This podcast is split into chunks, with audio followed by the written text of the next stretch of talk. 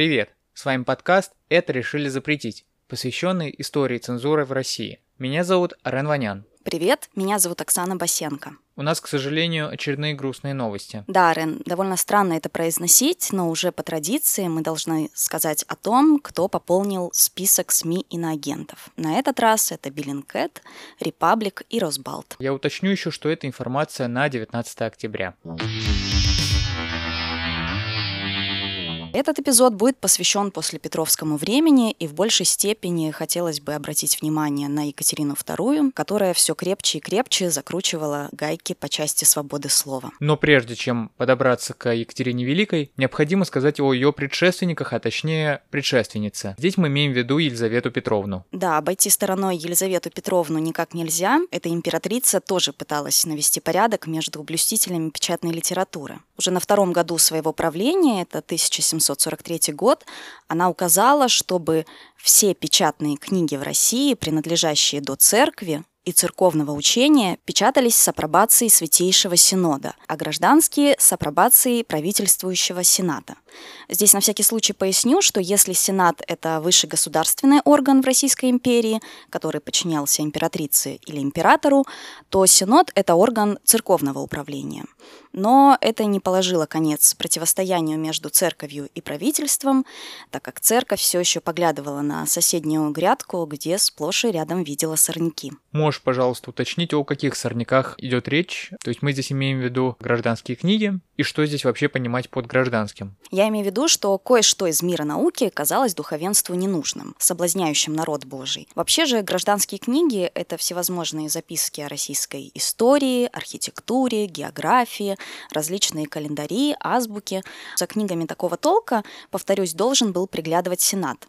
Но, вопреки этому, Синод приглядывал и за научными трудами. К примеру, от Синода доставалось даже Михаилу Васильевичу Ломоносову. Духовенство часто жаловалось императрице, мол, где ученый пишет богохульные вещи. Ломоносов понимал, что духовенство со своими представлениями о мироустройстве может навредить просвещению и призывал не ругать наук в проповедях. Эти слова даже были записаны в регламенте Московского университета, который был открыт при царствовании Елизаветы Петровны. Но это не помогло. Священнослужители продолжали обращать внимание на труды, которые не совпадали с религиозными представлениями о земле и человеке. И духовенство добивалось даже того, чтобы некоторые такие труды были запрещены. А, например? Например, перевод поэмы английского поэта Александра Поупа «Опыт о человеке». В этой поэме нашли отклик концепции эпохи просвещения, которые находились в центре интеллектуальных дискуссий XVIII века. Но, тем не менее, Синод смог добиться запрета печати уже переведенного на русский язык труда Поупа. Что еще примечательно, в переводе не говорилось, что Бога нет. Там упоминался Бог как Творец, как Вседержитель, но говорилось, что мироустройство не столь тривиально. Синод вообще, надо сказать, предлагал к запрещению труды, в которых были бы места вере святой противные, и за нарушение этого предлагал вести наказание. Ломоносов долго не терпел и в ответ сочинил памфлет «Гимн Бороде», где высмеивал священнослужителей. Не роскошной я Венере, не уродливой химере в гимнах жертву воздаю, я похвальну песнь пою, волоса от всех почтенным по груди распространенным, что под старость наших лет уважает наш совет. Но при этом Ломоносову за этот памфлет ничего не прилетело. Как посмотреть? Синод просил у императрицы публично сжечь памфлеты Ломоносова. У него было несколько памфлетов, но авторитет Ломоносова был настолько высок, что жалобы священнослужителей никак не повлияли.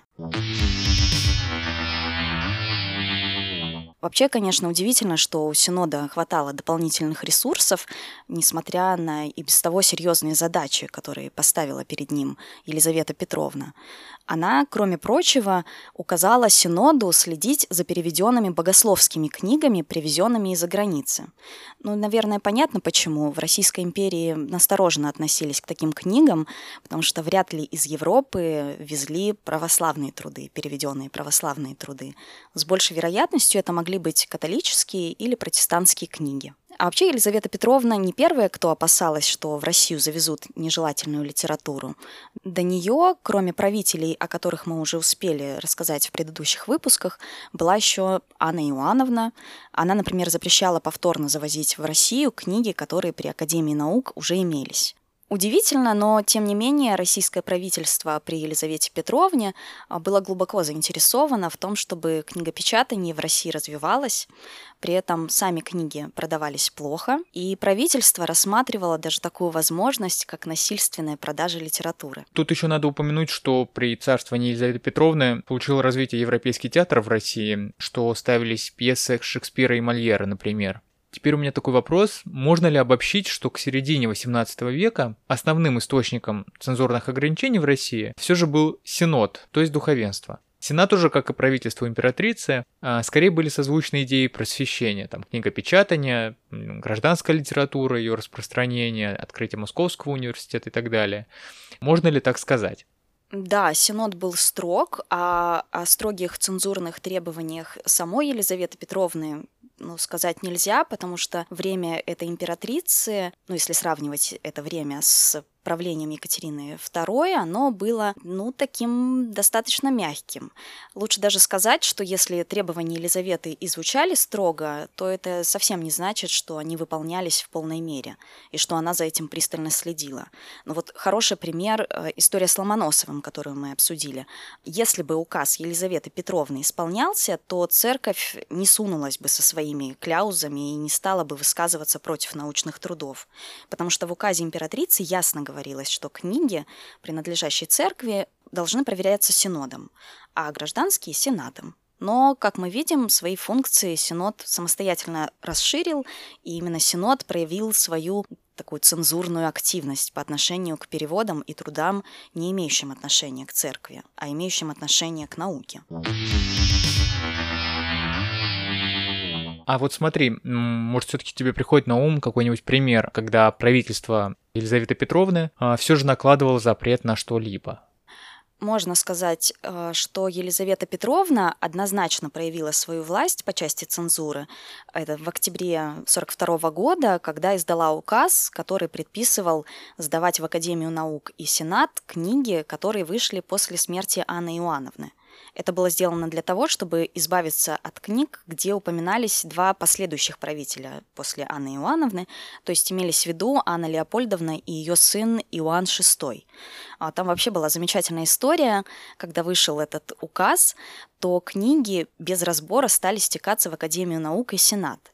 И вот этот указ, его пришлось даже подправлять а, в указе с поправками. Это произошло уже в 1948 году. Уже более определенно говорилось, что необходимо сдавать книги с упоминанием предшествующих двух, а, как написано было, известных персон. Но имена этих персон не назывались. Из-за этого указа не повезло, например, Оде Ломоносова. Она была посвящена трофеям Иоанна VI, и отдельные издания и публикации в академической газете были уничтожены. О существовании этой оды, собственно, мы узнали благодаря всего двум экземплярам, которые чудом сохранились. Кроме того, Елизавета Петровна боязливо относилась к публикациям, в которых освещались всякие придворные события. Ее можно понять, мало ли какие забавы при дворе могли попасть в печать.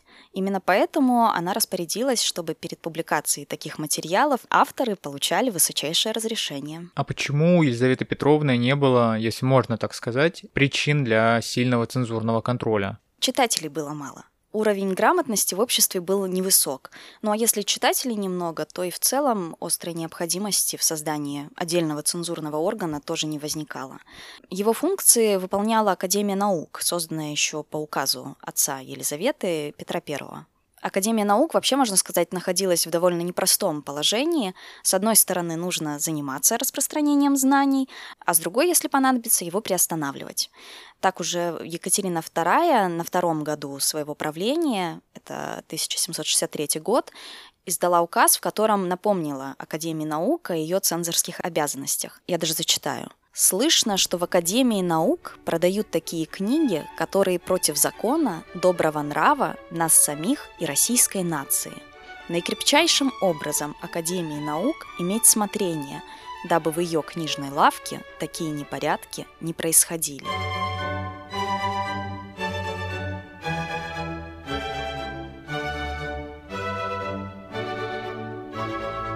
Спасибо, Оксан. И тебе спасибо. Подписывайтесь на наш подкаст на всех подкастных платформах, Яндекс Музыка, Apple Podcasts. Можете слушать нас в Ютубе, а с недавних пор мы еще доступны в Spotify. Рассказывайте о нашем подкасте своим друзьям, рекомендуйте, пишите отзывы, это очень важно, тогда подкаст заметят и другие. Счастливо. До встречи через неделю.